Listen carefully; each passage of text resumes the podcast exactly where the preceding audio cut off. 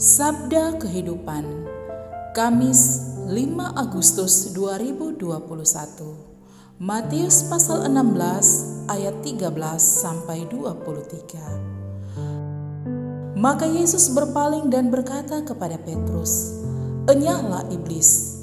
Engkau suatu batu sandungan bagiku sebab engkau bukan memikirkan apa yang dipikirkan Allah melainkan apa yang dipikirkan manusia. Baru saja Yesus memuji Petrus karena pengakuan imannya akan Yesus sebagai Mesias, Anak Allah yang hidup. Tidak lama kemudian, Yesus menegur Petrus, bahkan marah besar karena Petrus menggoda Yesus untuk menghindari derita dan jalan salib yang harus dilalui Mesias.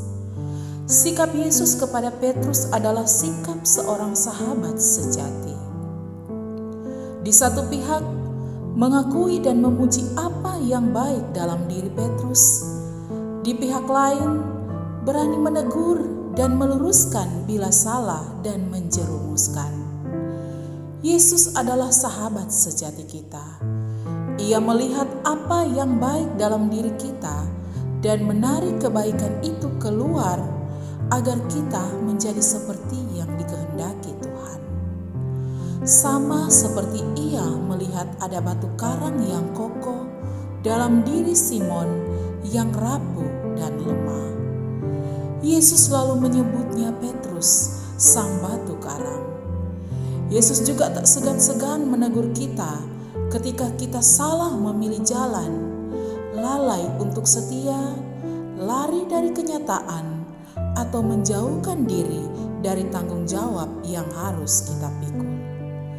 Yesus sangat peduli, jangan sampai kita terpengaruh dan terjebak oleh tipu daya iblis. Lebih baik ia menegur dan memarahi kita daripada membiarkan kita terjerumus dan jatuh. Belajar dari persahabatan Yesus dan Petrus, mari menjadi sahabat sejati satu sama lain melihat apa yang baik dalam diri sahabat, pasangan, orang yang kita cintai, mengangkat dan meneguhkan kebaikan itu.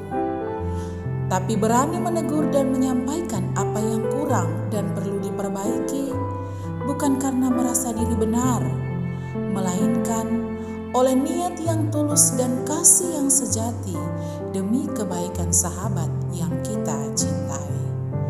Yesus sahabat sejatiku.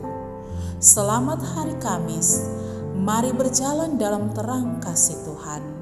Pastor Revi Tanot PR